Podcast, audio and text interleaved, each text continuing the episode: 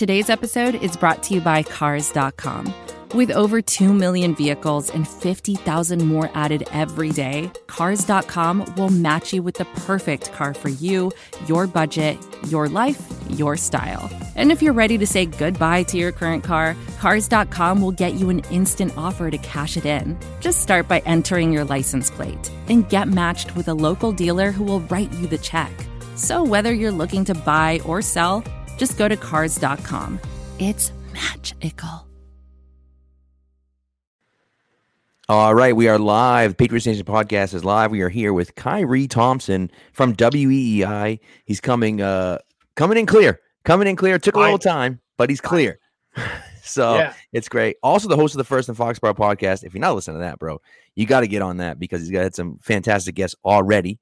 But uh, Khari, we appreciate you coming through, man. Thank you so much for uh, for stopping in.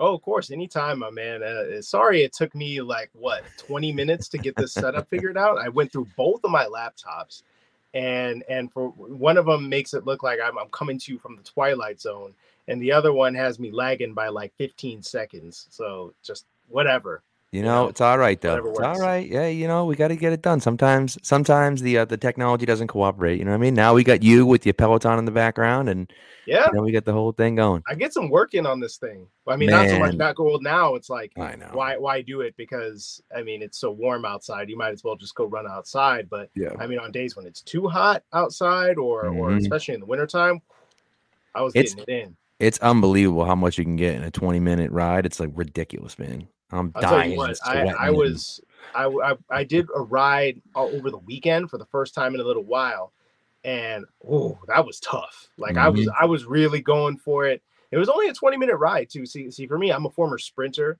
so I don't do the whole like, oh yeah, I'll let 40 minutes or an Yeah, hour. I yeah, ain't got time yeah. for all that. You know, it's like it's like, nah, man, 20 minutes tops. And I'm the was same that way. was getting me. I'm not gonna lie. I'm the same way. I wasn't a former sprinter. I mean, I guess I was technically a former sprinter, but I didn't run very fast. Uh, but you know. So, anyways, let, let's get into let's get into Patriots camp. Obviously, everyone knows Patriots camp started on Wednesday, so we've had the first three days of camp so far. Um, and uh, you know, you've done a great job of breaking everything down. You've talked to a bunch of people. Talked to Tre Nixon, my boy Tre Nixon. Man, you got a one-on-one exclusive with Yeah. him. That was a great, great He's interview. great. He's Yeah. a great talker, man. Like he, he's, he's like very, I mean, obviously very down to earth about about his situation and everything, but just like off the field, very humble guy, and and I think he's just got the right stuff to make it on this team. It's just a matter of now whether or not he produces. Right. And I mean, so you were there today, Yes. Yep. yeah. So so you saw that that fade route he pulled in. I mean, maybe Shaun Wade takes that away if he's not wearing the oven mitts, but I mean, Right. still like for Tre to go up and get that ball, Still a nice play. play, Yep, yeah. still a nice play. So you know he had a drop. He had a drop in the far end too. But you know it's like you're gonna drop passes. It is what it is. You know. So um, all right, but let's get into it. There's a few guys that I I really want to talk about. I mean, the first one to me is the most important one, and that's Mac Jones. I think Mac has been pretty much locked in. I mean, like he's looked pretty solid. Of course, he had that. You know, the end of practice yesterday where they, you know, were 0 for 10 or 0 for 11 throwing, 0 you know, for between him yeah. and Hoyer and, and, uh, and Zappe. But for the most part, he's been he's been pretty locked in. He had that interception of Jalen Mills today, which was clearly a miscommunication with Yeah. somebody. It's funny because Hunter Henry was on the other side of the field and he was like, Hey, my bad. And I was like, Yeah. Wait, what? He was on the So- other side of the field. So so the, the the intended target on that play was Jakobi Meyers. So basically, what happened is because it, it happened towards our end right. is uh, you know he thought Meyers was going to sit down by the goal line, Yep. and instead Meyers broke it outside and he throws it where my where he thought Meyers was going to be, which it would have been a, a contested catch, but in the end it ended up being just the easiest interception Jalen Mills is probably ever going to have. Right. threw And it right to him, and so I mean, yeah. Mac Mac was kind of like gesturing to like uh to Meyers, obviously, but I think he was also just I think he might have wanted to go to Hunter Henry first, perhaps. And and Hunter was just like, Yeah, my bad. Like I did the wrong thing there. So he Right. away from him and tried to go and tried to go backside. Right, right. And so, you know, you kind of you think it's it's one of the and it's funny because that's the type of thing that they're doing right now. I mean, they're not they're not full pads. It's just kind of it's almost like today was almost like a walkthrough. Right. There was no weren't they weren't super they were competitive a little bit at times, but they're not super competitive right now. They're just shells. And so like, you know, they're just it's just about the mental stuff right now. And you see like one mistake, right? Mac reads it wrong, or Jakobi reads it wrong, or Hunter Henry reads it wrong, and it's a pick six going the other way, right? And so those are the things that they got to get figured out. But I think overall, I think I've seen a little bit extra zip on his passes, a, little, a bit, not a ton, right? It's hard to see because they're not really throwing the deep ball much. Um, yeah. But I've seen a little bit of extra zip, and I thought I just think he's just been very precise. That that pass to Jonnu Smith today in the back of the end zone on Kyle Dugger. I mean, I know Dugger's been getting worked a little bit. That's unfair. That's just there's no way you can stop that.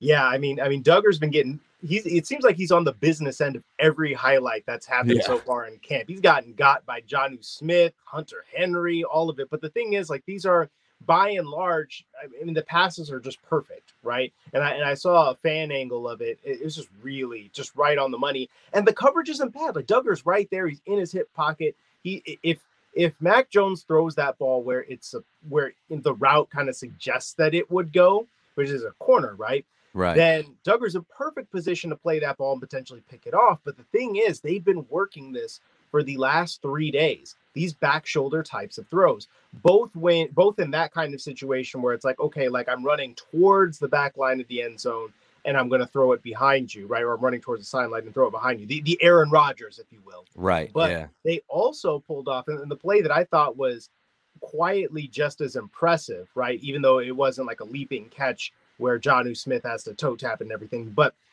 right after that Jonnu Smith has has a route where he's running horizontal, so he's running parallel to the back line of the end yep. zone. I, I, can't remember who was in coverage on the play, but John. I think it was. Dugger again. I think it was yeah, again. It, it, might it might have been. It wouldn't surprise me, right? But but Mac Jones sees it and throws it intentionally behind Jonnu Smith, and they've been repping this for again the last couple of days with with the tight ends and receivers. It's like, look, when you've got a receive when you've got a defender in front of you, and they have their back turned to the quarterback you're open, right? Like you can you can see right. the ball because you're looking at the ball, you're looking at the quarterback, but the defender can't.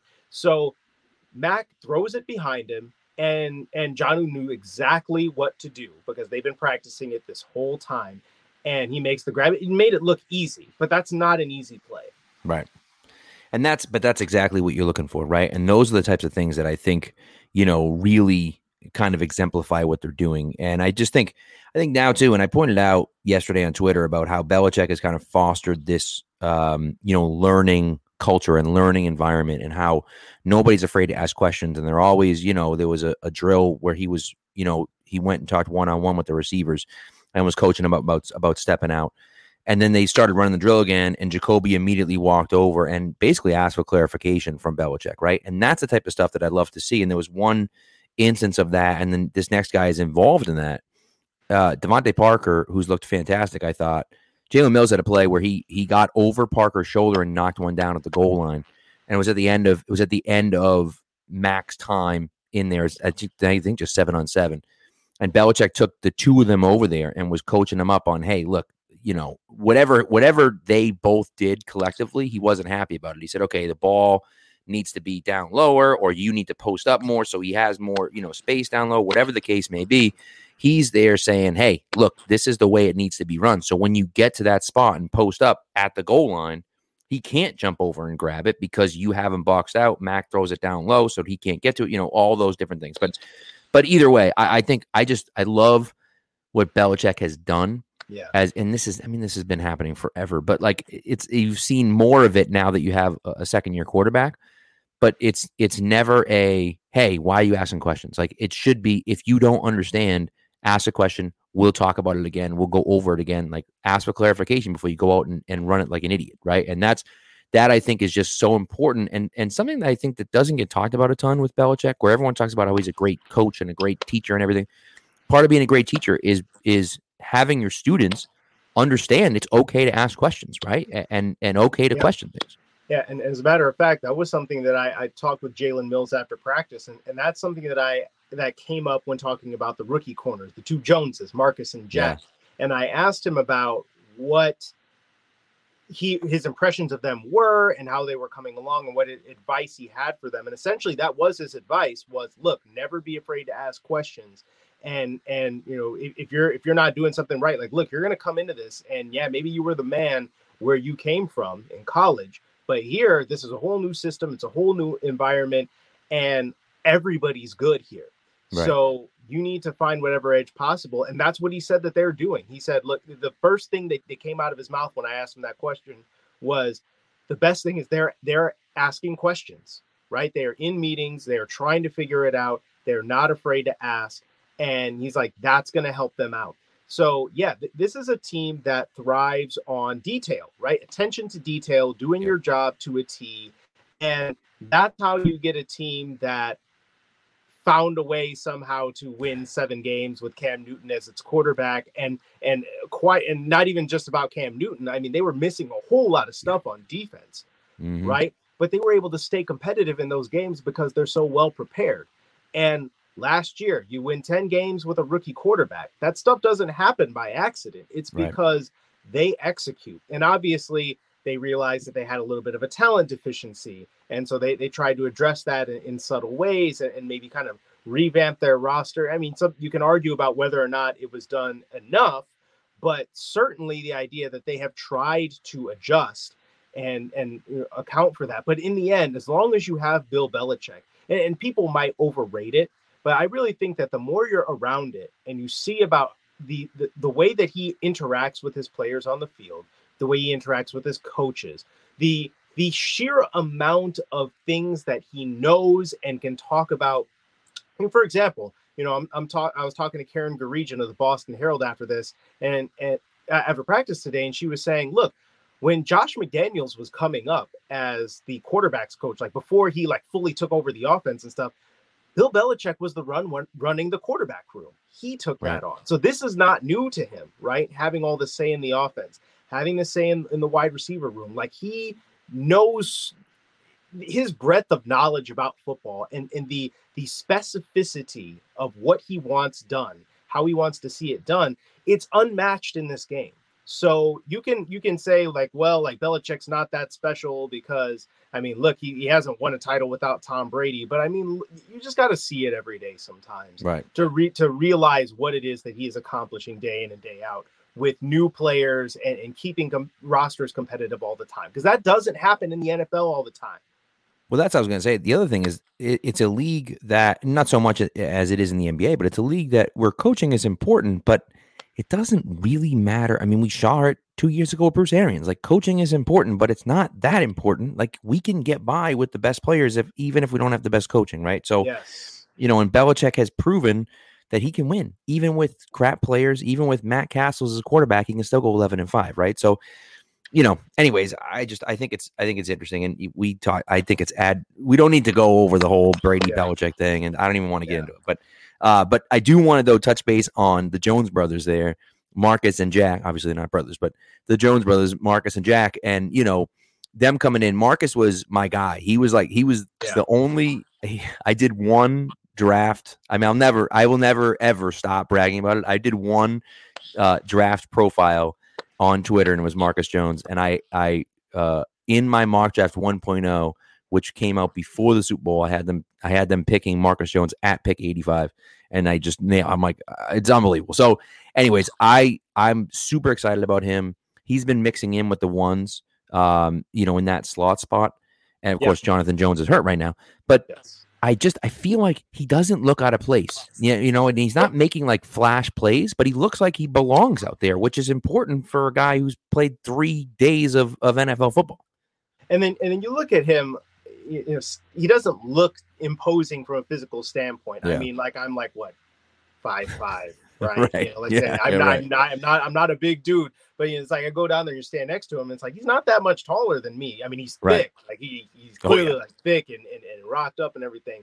But I mean, he's out there scrapping with you know DeVante Parker, and you know DeVante Parker's boxing him out, and I mean, there's not a whole lot Marcus Jones can do about it. But he comes back from that the next day, and he's in Kendrick Bourne's hip pocket, you know, helping mm-hmm. force an incompletion. Like right now with Jonathan Jones out, so with there's three Joneses in that yeah. in that cornerback know. Right? That's that's going to be fun, right? but he but he he's stepping in right now as like the number one slot corner guy, and and I thought this this could be something that that might happen, right? Whether it was this year or or the following year, the idea that Marcus Jones could be a contributor potentially this year as a slot guy because right. of the speed that he has and, and the quick twitch that he has, and yeah, I think that first day of camp both Marcus and Jack had their moments where they were getting picked on a little bit. And it was kind of like an almost like, okay, welcome to the NFL. You got to step your game up a little. And and if you remember, Marcus Jones was in the red non-contact jersey for right. OTAs and minicamp. So he wasn't really in the mix. This was his first time kind of being out there like, hey, like let, let's get you some snaps and see how you're doing. And I think that they they answered the bell. They've answered the bell in the last couple of days and and just started, you know, showing up and and as you mentioned, putting themselves in the mix, getting, you know, sticking their nose in there and generally playing good coverage. And Jack Jones, I'll tell you what, every single time the ball comes near him, he he he, he is looking to make a play. Like I, I mean, I, I think that they, you know, obviously you expect that from from defensive backs. So I'm talking about even in drills where they're teaching things like, okay, when the ball's on the back line of the end zone, like a back shoulder throw, how do you play the ball? And a lot of the cornerbacks, like the, the veterans and, and things, they are playing through the hands. They are not looking for the football. They're trying to play through the hands and and just like rip the ball out. Jack Jones is always looking, always trying to turn and find the football because he wants that interception. He wants to play the football and get his hands on it. And so you see that like every single time he has an opportunity, he's trying to rip the ball out of your hands. I mean, he he had Kendrick, uh, rather, uh, uh, he had uh, good gracious Kristian Wilkerson. There it is. That's yep. like yeah, Kristian Wilkerson. He he had him in hell back in, in minicamp trying to jam him up. Like he almost like put him in the turf. Like it was something else. And and and Kristian Wilkerson gets up and and makes the catch, but then Jack Jones like puts him on the ground almost again because he's got his arm in there trying to rip it out. Like he's a fiend. I love it. I love the mentality of both of these young guys. And I think that the way this cornerback room is constructed, there's absolutely room for them to play this year. Oh yeah. Yeah, for sure. And that's that's I just find that so fascinating because especially with Jack Jones, where he's like 170 pounds, right? When that guy, you know, gets a year in the NFL, puts some weight on, and he's already that aggressive, you know, that's a guy that could be, you know, a solid starting corner, you know, in in the future at least. So we'll see. But but I'm I'm super excited about both of them. I think they needed the cornerback help. They're getting the cornerback help. It's important. Jonathan Jones is a free agent after this year. So even if he is, you know, hopefully he is able to come back healthy, you still might be missing someone next year. So, you know, we'll see. I just think, I think, you know, we talked about, you talked about earlier, you know, the, the fact that they were devoid of talent a little bit, right? And so, yeah. but you start looking at the last two drafts with Rhamondre, who's looked really good this camp, yeah. and with Jonnu, um, not John, who, and with with Mac Jones, obviously, and with Barmore, and you know, and all these guys that are coming through, you're like, okay, now we're starting to see, and then Marcus and Jack Jones and Cole Strange. It's, I mean, offense defensive line right now, like yeah. you can't see anything. It's but true, athleticism but will, is legit.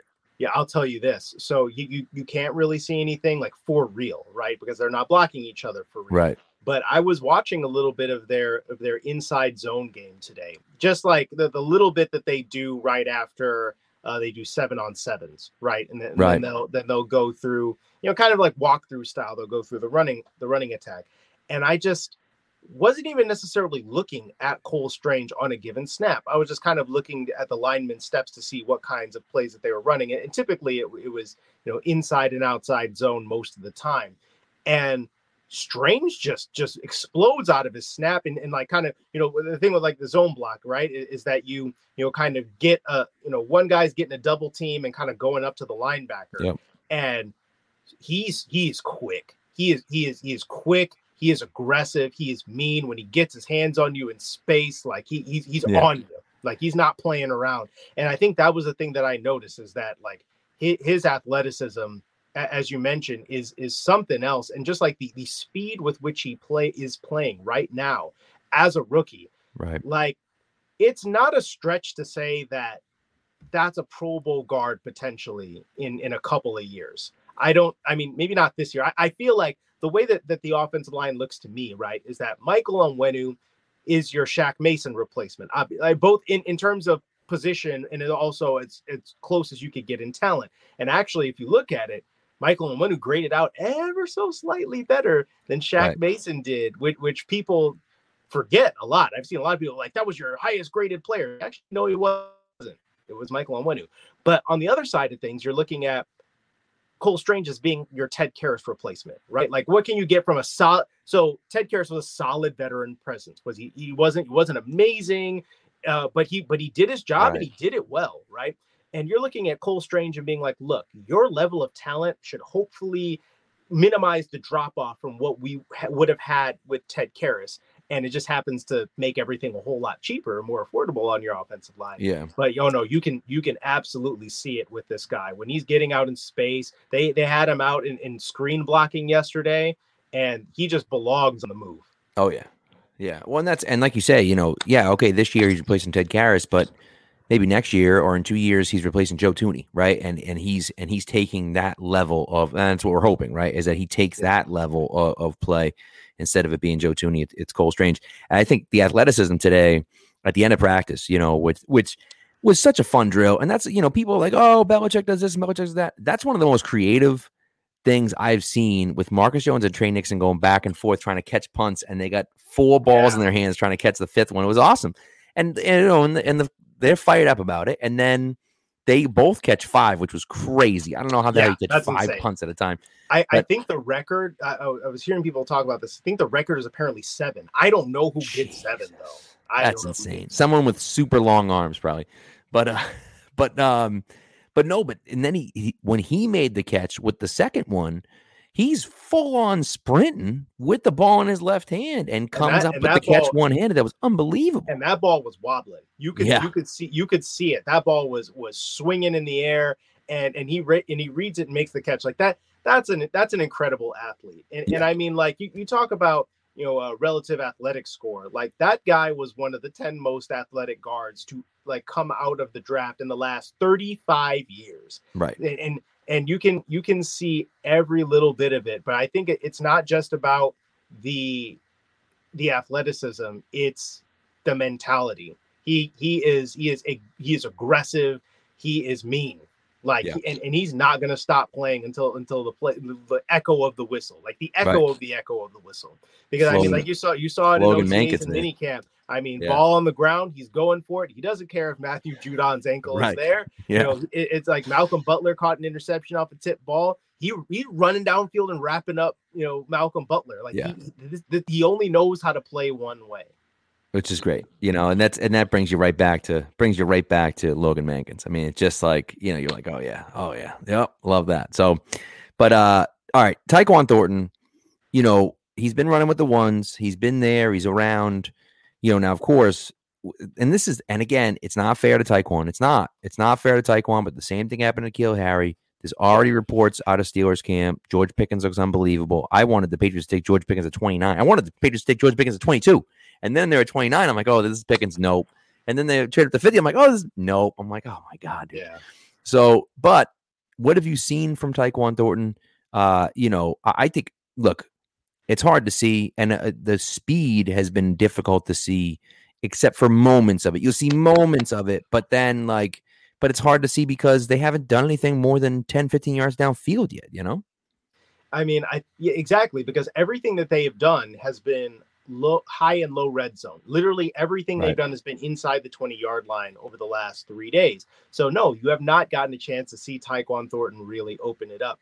And it, is interesting that, that you mentioned Pickens because I feel like of those second round receivers, he probably had the most upside and the only reason he was even there was because he was he was hurt he's coming off an injury right, Right. that that that's well well that and i think people had a lot of character off concerns about, yeah. about him so so that that, that was obviously that that honestly might have been the bigger reason but with Tyquan Thornton, it's the upside that's tantalizing, right? Because he has like there are fast guys, and then there are people like Tyquan Thornton, where like that that is that's different speed. Yeah. Like like that I'm not exaggerating. It's Tyreek Hill level in, Yeah. in terms of of like it, it's not just the 40, but how quickly he can get up to it. And he hasn't quite been doing that yet, except when he's on punt gunner coverage. Like, oh boy, when, when he's at the when he's a punt gunner, he's really opening it up. Yeah. Nobody, no one can run with him. And and and I feel like I've only seen it the one time where he really got a deep ball, uh, where he, he kills Myles Bryant off the line of scrimmage, and then everybody else, then then it's off. The, Right. the the race is on and no one's catching him. Yeah. But what you've gotten to see is the the intermediate stuff, how he's working on on the rest. And what I've seen is that whenever the ball goes in Tyquan Thornton's direction, it's not hitting the ground. Yeah. Not one time have yep. I seen this guy drop a pass? And that includes the ones where he's diving out of bounds and maybe it's not it's it's not technically a catch, but he had one today where I mean he, he's like almost parallel to the ground, and he, he's not dropping that thing. He got smacked by Joejuan Williams yesterday on, on the goal line making a catch, held on to that. I mean, and that was one thing that I heard from guys who watched him at the Shrine Bowl is that is that you look at his figure and you think like ah that guy can't deal with jump balls like he's not going to you know, deal well with like press coverage and stuff like that and they were like oh no Tyquan Thornton's a dog when it when the ball is in the air. Yeah. He he does not give an inch. He wants to beat you every single time. And, and they were like, he was winning most of those jump ball situations. It didn't matter who was on him. And I feel like you've seen a little bit of the catch radius, the the the potential that he's got to kind of be, if he puts on a little bit of weight, like he could be an outside receiver. And I think that's that's yeah. the potential ceiling that we're talking about here. Is that with his speed, if he can gain any kind of, of, of weight that he could potentially be a guy who plays outside and can block. He's got a little bit of of explosive kind of upper body strength to him that that is, is a bit underrated. I saw him working against Malcolm Butler, and there have been times where you know sometimes like you get into his chest a little bit. I mean, yeah, he's kind of thin, you can stop him, but he gave Malcolm Butler a, a stiff arm, like a little forearm shiver working on the routes, and he had Malcolm Butler about to fall down. I mean, he's not yeah. a joke. And and and when you see him up close, he's skinny. Like, let's not get it twisted here. He's he's skinny. He's got skinny wrists, though I don't think that actually matters. But you see his lower body, like he's he's pretty wiry and jacked and strong. Like he's, he's not a pushover. Is basically right. what I'm saying. And he's made himself available he, he's been he's been working on on the finer points of of running the routes, and you know Bill Belichick's been working with him, and the receiver coach has been working with him about using his arms more, coming in and out of breaks.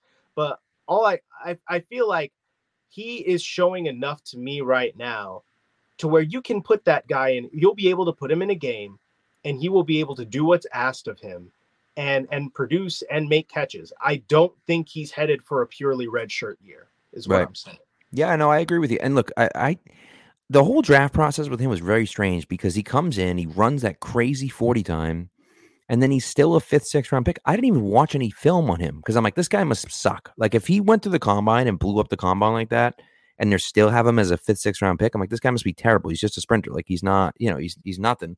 Yeah, and they drafted, you know what I mean? Yeah. They drafted him in the second round, and I'm watching film, and I'm like, this guy doesn't look like some random sprinter. Like he's got he can get off the line. He's like physical on he take he'll take a hit while catching the ball. And it's just like I don't I didn't understand the evaluation process from him, you know, from from the, you know, from the the the evaluation, you know, the the the rookie yeah. media, whatever. I was just like, I, I didn't get it. Like he's a lot better than I thought he was going to look when I when I threw the film on. That's exactly then, how how I felt about it. Yeah. And I think that it, it really is just about the the the frame he because he is yeah. so slight and i think he absolutely got pigeonholed into that stereotype of him just being a fast guy skinny guy who who can't handle the position. And i just again i don't think that that the film backs that up. I mean right. yeah there, there are times where, where he, yeah he gets pushed around a little bit. It's true. And and you know as a rookie he might struggle with that a little bit but you can see it in the scouting reports where people are talking about it. He's tougher than you think he is. Right. And the other thing is that he has a a fairly well developed understanding even now of how to find windows in zone where he's not just running like aimlessly across the formation just being like oh yeah i'm just going to be faster than you and and i'm just going to like run across the field and throw me the ball. It's like no when, when he's running a slant or, or running running an in route or something like that he's always looking for the right place to settle down. And so i it's not just about the speed. It's clearly about his mind his mentality. When you listen to him talk about it. And and I I heard Jakobi Meyers talk about it earlier today when when I was standing across mm-hmm. from him.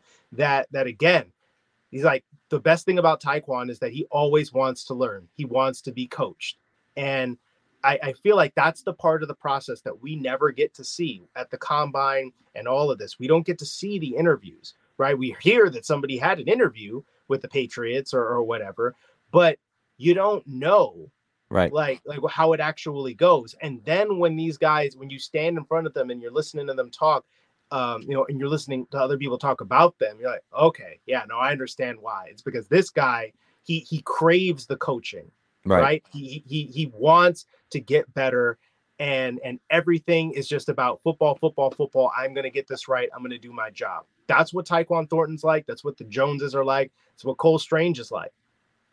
Yeah, no, it's great. And you know what? The other thing about the evaluation process is, is like Devonta Smith did it literally last year. He's like the same body type. And so it's like, you know, and he and he's not, I mean, he's, listen, he was an unbelievable rub technician, won the Heisman Trophy for a reason. Yeah. I get it. But like if you're looking at just at the frame, it's yeah. like, well, like he's the same guy, you know, as far as frame wise. So it just it didn't make any sense to me. But anyways, let's move on. The one last guy I want to talk about, then we'll talk about kind of some some ups and downs from from overall from the campus. Pierre Strong. Uh, Pierre Strong's a guy. Now Kevin Harris has gotten a ton of work, um, you know, with the twos. Pierre Strong's been running with the ones, but not really been running with the ones, right? And you you mentioned we talked about this a little bit before. You mentioned that you know today he was kind of running drills on his own down at the one of the lower fields, but then he also he must have been doing it with, with Lil Jordan Humphrey too because he disappeared for most of practice today too. So I assume he was down yeah. there because I didn't see him. Um, and then he came back magically at the end, at the end of yeah. practice. Yeah. Like, where the hell did he go? So, um, but you know, I haven't seen a ton of Pierre Strong out there. And I- am curious as to why you think that is, right? Uh, you know, is he going to get the Foxborough flu and end up on IR like James White and, and Damien Harris did his rookie year? Or are they just kind of saving him for later? I, yeah, I, I don't know what you think.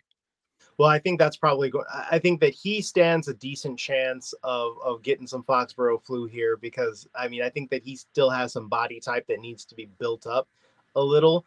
But I'm not 100% sure just yet that I'm going to put him in that category because I think that he brings something to the running back room that they don't entirely have. Like th- that speed is is very notable, right? I mean, Damien Harris can get moving when he's got the ball in his hands. He's actually one of the faster, you know, guys at his position. Yeah. When, once once he gets going downhill, he's routinely up there with the fastest ball carriers every week. Like it's it's very interesting. And Rhamondre Stevenson, I mean, he's just a good all around player. I think he's just he's keeping you know going to continue getting better. But I think that with with Strong, he just has has great raw speed and the offense that they are going to run this year. I think with with, with more zones, more cutbacks, and, and getting you getting these. Uh, you know, offensive lineman on the edge and seeking out cutback lanes, I think that's going to play really well for Pierre Strong. So I think that perhaps, and this is something that happened a little bit in, in OTAs and minicamp, a little bit of let's not, you know, pull the Ferrari out of the garage just yet. Right. Yeah. Let, us give let's give them a little time. We don't have to do this. I mean, they've got you know, Damien Harris, Rhamondre Stevenson, and Ty Montgomery taking the the three. Re- I mean, they're going to be the top three running backs. Like that right. is that is that is set. So I think it's like why move this along if we don't have to. I think the difference with Tyquan Thornton is that at this point he's kind of shown that he's a little bit more ready ready to go on, on the outside. And so they're, they're they're giving him more opportunities, whether it's with the ones or the twos. And with Pierre Strong, you don't have to do that. And at the same time, I think that it'd be hard not to think that you know he's gonna you know make the team and have an opportunity every once in a while. Like, hey, you know, like you want to carry and and just like you know see how it goes, especially if we're playing a team that we know we're gonna beat on. Like we right. don't respect the Jets and we're blowing them out. Like, hey, Pierre, why don't you get some carries, bro? Um, but I think it is interesting that. Uh, Kevin Harris has been getting more burn, and I think it might be because of the body you know, or and, yeah. and maybe even just the uh, you know, I think he's got a little bit more in the passing game right now, both from a pass pro perspective and a pass catching perspective. So maybe that's something that they're just looking for Pierre Strong to develop a little bit more. Yeah, makes sense. You're talking about lower body when you're talking about Tyquan Thornton, and my God, Kevin Harris's legs are ridiculous. Ooh, boy, he's got. He's, I, I mean, he's got he's got some logs, you got some tree trunks down there. Yes, he does. It's crazy. Uh, one last guy before we go into James White. What's your feeling on James White? Because I, I almost wonder now. Troy Brown. This is a little bit, you know, long time ago, but Troy Brown, end of his career, came back for one more year, didn't have it, couldn't play just wasn't just literally couldn't play. He wasn't healthy, and they gave him a contract anyways and said, "Troy, we love you. Thank you so much for basically, thank you so much for being here. We're going to give you a contract, even though we know you're probably never going to play again. We're going to give you a contract anyways." And I just, I just wonder if that's the case with James White. I just don't know. That injury is such a bad injury, and at his age, I just don't know if he's ever going to get there. Um, but I, I, don't know. Have you heard from anyone in the in the you know in the organization? Do you think that you know he could come back and play? I mean, w- what's your feeling on that?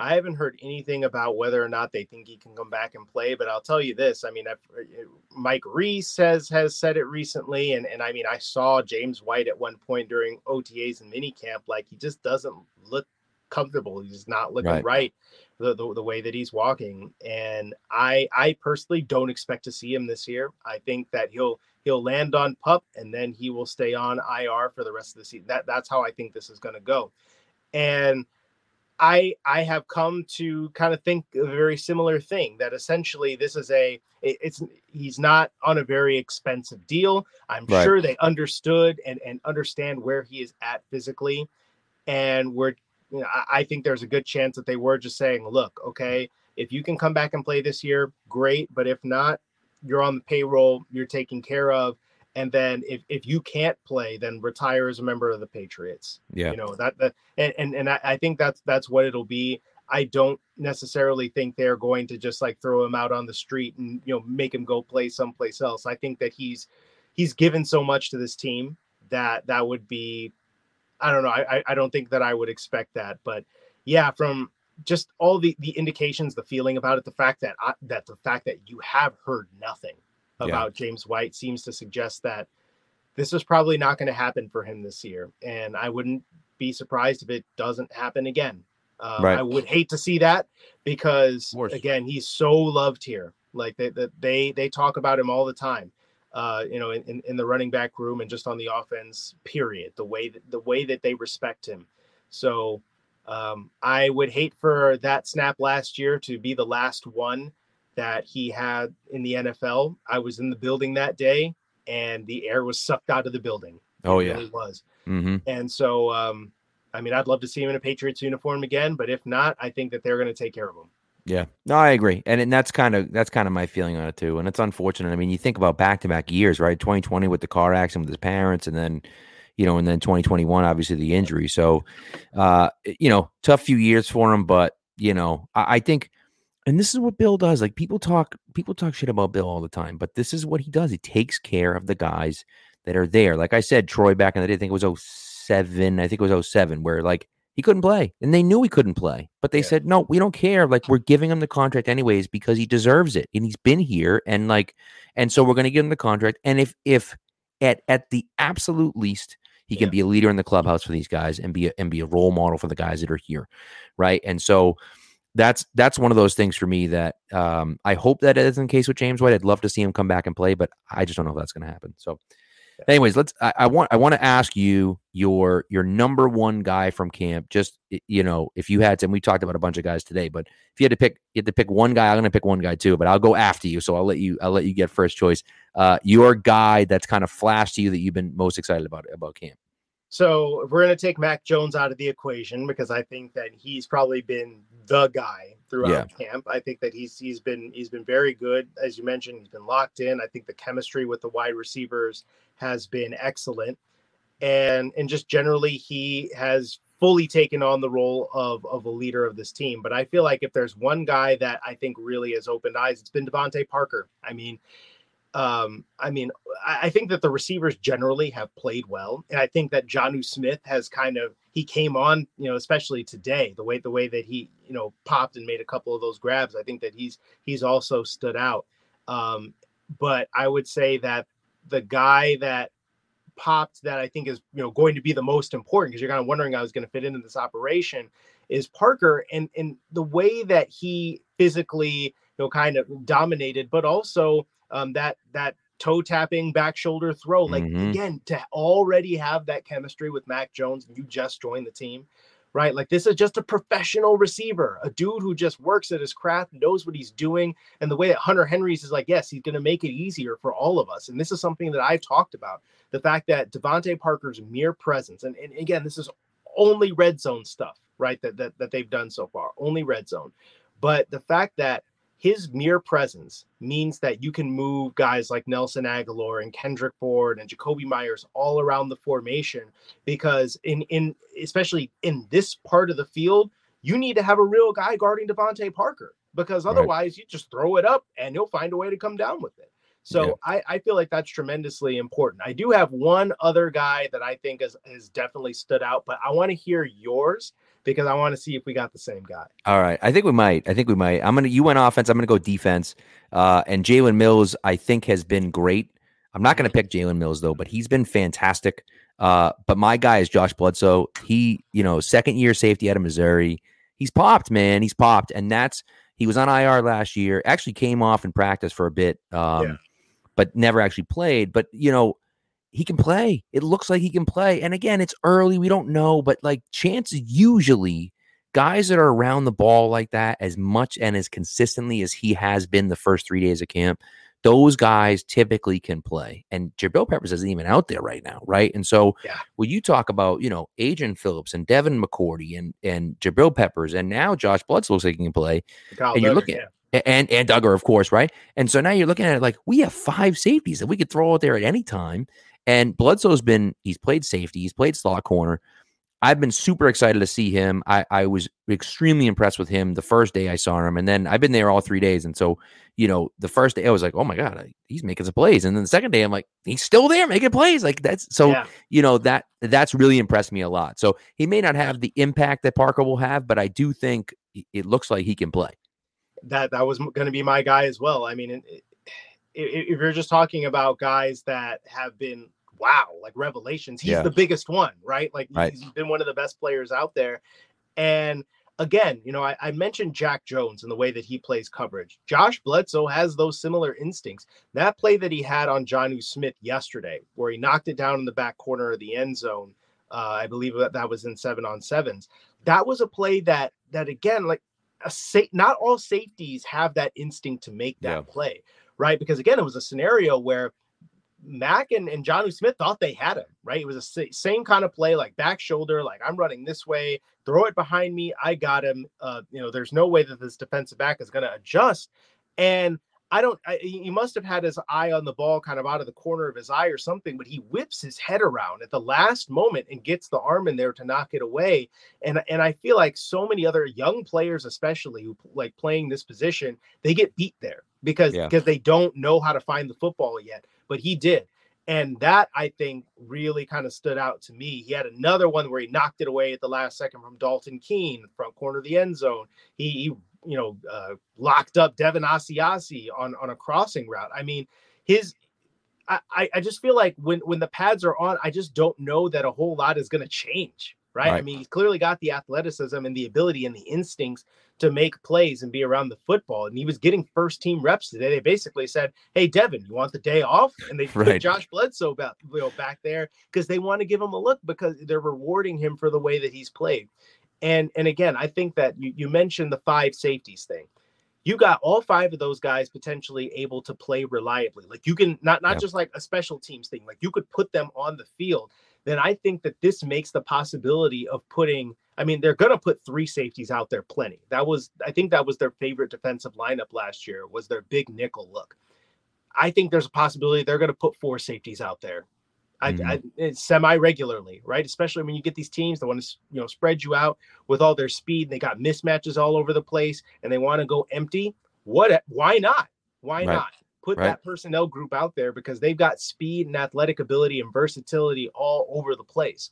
So even even if Josh Bledsoe isn't going to be a, a guy who's playing in that situation, I mean, probably J- Jabril Peppers would be the guy doing it if he's healthy Right. but just being able to have a another body in the room that hey if something happens to one of these guys he can adequately fill in that makes you to me that makes you think that you could put four safeties out there and not have it be the craziest thing Yeah, Yeah, it's it's gonna be it's gonna be interesting to see, and you kind of feel like that's got to be where they're headed because they they drafted Kyle Dugger right for a reason, obviously.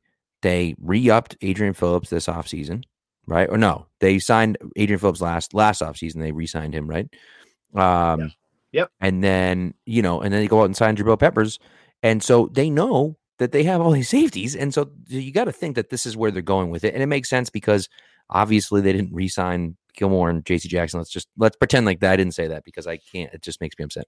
But um, but either way. So all right, anyone anyone that you are have been disappointed in in camp. I have one on the tip of my tongue. Anyone else that you anyone that you've been kind of disappointed with in camp? or maybe Um, not even disappointed, but just kind of surprised that you didn't you didn't get what you thought you would from them. a little bit of I would say Nelson Agholor is probably one of the name is one of the first names that comes to mind. And I don't know that I would say that he's been really bad, right? I mean, he, he definitely had like a, a fade route catch yesterday. I mean, he was kind of in on that bonanza of big plays down by the goal line. So I mean, he's flashed at times, but I think there were also times where his execution wasn't quite there. Where he, he had one throw that went out the back of the end zone yesterday, and like he, he, he caught it, but he just couldn't quite get his feet in bounds. It, it, it just seemed like he let his momentum carry him outside of the end zone. Like would have liked to see him try to drag Get the feet feet a little bit. Yeah. And I feel like that's a continuation of some of the things that we saw last year, where I mean, him running and, and like being able to get open isn't typically the problem. All right, Be- because I mean he's he's clearly very fast Yeah. but but tracking the ball and kind of knowing what to do with it at times feels like it, like it's a little bit of an issue for him. So uh, I, I thought that was a bit frustrating, and and I, he didn't really do anything today. I have to look back and see if he made a catch. He might have had like one catch today, Right. but I feel like especially for you know DeVante Parker being what I expect him to be and kind of opening things up, like I think Nelson Agholor should be one of the biggest beneficiaries of that. Right. And I feel like I haven't seen as much from him so far in uh in training camp as I had in OTAs and mini camp where it seemed like he was he was flashing a little bit more, making some bigger plays. So I, I would like to see a little bit from him. It's not so much that I that I'm disappointed or I think he's been bad. I just think I I have expected to see more. Yeah, you know it's it's funny you mentioned it, but like I- think you know him and Jakobi Meyers almost are like exact opposites, right? Where Meyers kind of I feel like the finer points of wide receiver play sometimes he doesn't like he just doesn't pay attention to that stuff quite as much. Whereas Jakobi is like that's what he does. He lives off of that I mean that's that's have how that's how he wins because he doesn't Right. have elite speed, so he has to have the the other things down. And, and it- again, it's like I don't think that it's necessarily that Nelson is like a bad route runner or, or Right. things. I just feel like there are certain things when it comes to yeah, like his athleticism is is is like well, I mean like his footwork, right? And and little Yeah. things of like tracking the ball where I, I don't know that I would I would put it as like he doesn't pay attention to them. I just am not sure that he you know that it, that it's instinctive to him right. right? Like I, I think for some guys they just get it, right? Like that that's like what they do, and and, and I, I don't think that Nelson Agholor is not putting in the work. It's just he has to kind of think about it a little bit more because it's not as natural. You know what Yeah. I mean? No, I agree. I agree. The guy for me is Devin Asiasi. I mean, I just think he Yeah. just he doesn't have it, man. And I'm so disappointed because he coming out of UCLA, I thought he was gonna be awesome, and I've, he just I've honestly almost forgotten about him.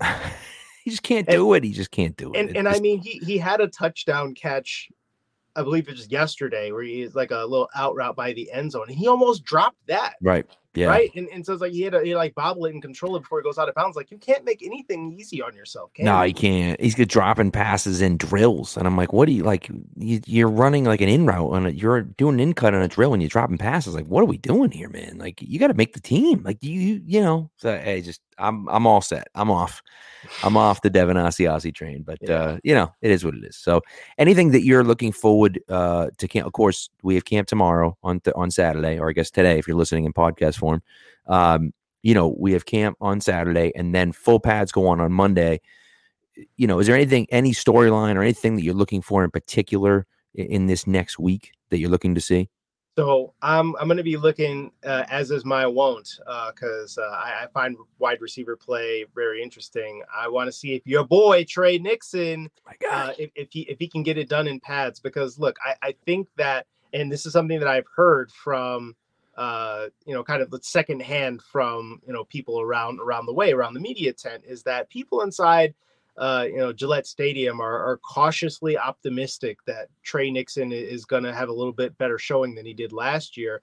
But again, they're just like, look, I mean, we got to see if he does it in pads because last Right. year it, he just kind of disappeared once the pads came on, and and even talking a little bit about apparently they don't want him to get too big, like they like he they don't want him to get over 190 pounds or too much over that because they don't want him to be the Julian Edelman kind of slot guy, like the big beefy, you know, kind of kind of you know stocky guy. They want him to be like a slot burner kind of guy because they already have sort of a Julian Edelman type body in Jakobi right. Meyers, who yeah. that guy, that guy, eh, he's clearly put in some offseason yeah. work. He is yeah. looking, he's looking strong. But they they want Tre Nixon to have a little bit of a different body type. So I, I'm curious, like how he holds that weight and pads, how how he gets off the line against these guys. Um, I feel like that's going to be a big one, and I want to see. Uh, you mentioned this already, like and, and Marcus Jones when they when when the pads come on, how is their physicality going to translate? Because again, I think Jack has been very very aggressive without pads, and uh, he's obviously going to be aggressive with pads. Yeah. But then once you know people can kind of out leverage you a little bit and it's like this ain't fun and games anymore this is real football right it's like is that going to like is he is he going to be able to step up with that or is he going to have a little bit more of like welcome to the NFL kind of stuff because I don't necessarily buy that Terrance Mitchell is locked in as the number one cornerback. I agree. I mean, you got you got Malcolm Butler there as well. I still think there's an opening for Jack Jones. I really do. And even if it doesn't happen by the time the season begins, I mean, I think there's a Mid-year. possibility that that yeah, mid-year or by the end of the year, he's getting starter level reps, or right. he's at least in the rotation where he's playing. And it wouldn't surprise me if he ends up being one of the rookie leaders in in interceptions. I love it. I love it. Uh, you know, the Tre Nixon thing, you're totally right. I mean, listen, if he if he shows out in one of these preseason games, I'm getting I'm to go out and buy a conductor hat and just wear it on the on the podcast because I am the conductor of the hype train. I literally I he was the I don't well it's it's the Ernie Adams connection. It's really what it was for me. Like I'm like Ernie Adams drafted him in the seventh round. He's gonna be he's gonna be a stud, and so I, have been saying it since since literally since the day he got drafted. So, but you know those concerns are real. You know you saw yesterday he, he went up against Joejuan Williams. Joejuan swallowed him up, and it was a bad throw by Hoyer, but it doesn't matter. He he you know he swallowed up Tre Nixon and picked off uh, easily picked off a pass from Brian Hoyer. So that's one of those things where it is a little concerning where you start looking at it and saying like, okay, what are we going to do now? If he's in the slot, is he going to be outside against guys the size of Joejuan Williams? No, but still, you know, you want to see him not get manhandled out there. So yeah, uh, so that's definitely something to look for. I think yeah. to me, my biggest thing I'm looking for when they put the pads on is the linebackers because we haven't seen anything. We haven't seen anything from McMillan. Yeah. We haven't seen anything from Cam yeah. McGrone. And I think a guy that, you know, Uche, I, I, everyone wants Uche to take a step forward. The guy that I'm really focused on is Ronnie Perkins because Perkins is a guy that did nothing last year, was a healthy scratch every single mm-hmm. game, wasn't on the IR, wasn't on the pup list. He was there. He just never played. And, you know, he's a guy that, you know, is the only defensive lineman last year in, on PFF to have a 90 rating, uh, you know, against the pass and against the run. Yeah. He could do, he can kind of do it all, but are they going to have him at outside linebacker? Are they going to have him at D? It seems like he's been rotating in at the end, but it's hard to really see what they're doing. You know, 11 on 11, he rotates in every now and again, but, you know, where where are they going to have him playing? And I think that I'm very interested in seeing what the linebackers look like once the pads come on. It's a lot easier to see what's going on when they have pads. Right now, they're just running around chasing wide receivers around. So it's going to be a lot more interesting when when you can yeah. see them kind of playing the run and and and how that's going to all work. But to me, it's Perkins and McGrone are the two guys for me from last year's draft class where you you're you're relying pretty heavily on those two guys to make a leap this year that of course neither of them played last year. So like, you know, you're hoping that those guys can make a leap and play and play well, right? And so that's I would say those four guys, but in particular Perkins and and McGrone are the two guys that I'm most excited to see. Most definitely. And and I think that the per, like Perkins and Josh Uche as well yeah. are going to be some of the biggest storylines of this of this team that uh, not a lot of people are necessarily talking about because everybody's concerned with the linebackers and the corners and who's calling the plays and all that junk, right? Where's this pass rush going to come from? Right. And I did notice a little bit of Ronnie Perkins getting a little bit of pressure, and Josh Uche had one where again, I mean, so somebody was saying, you know, padless uh, jo- Josh Uche in no pads practice is a, is an absolute legend. I mean, oh, yeah, yeah. flying off the edge. I mean, he, he can fly off the edge with the pads on too. I mean, he, he clearly has done that. It's just like, can we do this every play? Right. Right. Like they need that. They yeah. absolutely need that from him.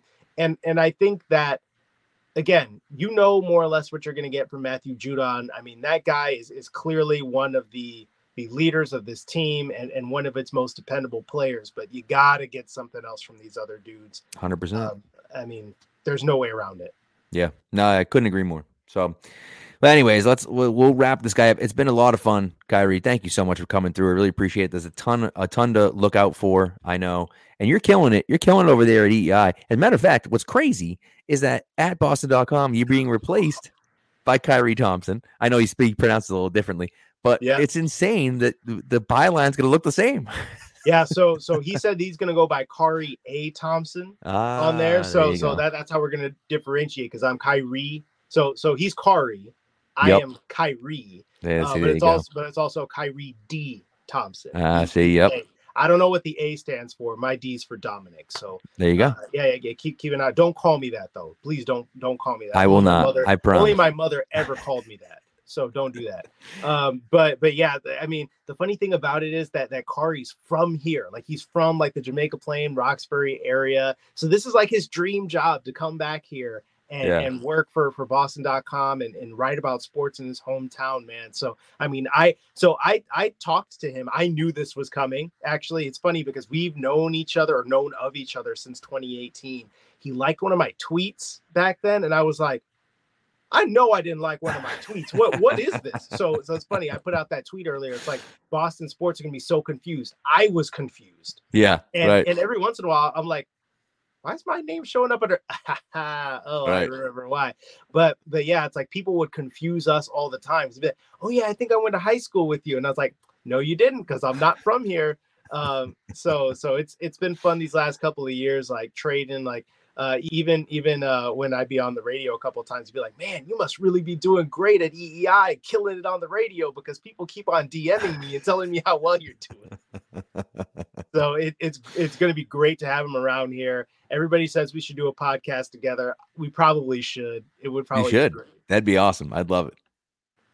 even even just he should have a, he should have a guest. He should be a guest on the First and Foxborough podcast. Just like, hey, oh, come on. I mean, you know what I mean? That that might have to be one of the first things that happens once he officially gets his job. for sure. Thanks for coming on, man. I really appreciate it. Look, plug yourself before we before we everyone leaves. Obviously, I just mentioned First and Foxborough. Subscribe to that if you're not already, people. Come on, let's go. Let's go. Figure it yes, out. Yes, please do. I need these downloads. I'm serious. Okay. But also you can find me at KD Thompson 5. I am always on Twitter, literally always on Twitter. So you can interact with me there interact with the show, you can follow the show account at First and Foxborough, F O X B O R O, not the uh, UGH. That so the UGH version is is what the podcast is is uh, uh, billed as because hey, we got to be proper. This is an Odyssey podcast, right? Okay? Because yeah. people who aren't necessarily uh, you know from here might look at it and be like, oh, like like where's the UGH? Isn't it yeah, yeah. that's how it's spelled? But look, for those of y'all who are from here and you and you know the you know F O X B O R O version, I got you. Okay, follow that podcast. I am basically trying to give you something every single day uh, when I'm at camp, when I'm at practice, and the Patriots PR staff have been amazing at getting me players. So I'm going to be trying to give you one-on-one interviews with your with your New England Patriots. So stay tuned. Yep, as we mentioned, already did one with Tre Nixon, our guy Tre Nixon. So, yep. but uh, yeah, thanks so much, Khari. Appreciate it, man, and uh, best of luck. Enjoy the uh, enjoy the season. We'll have to have you on another time too. Anytime. All right, man. Sounds good.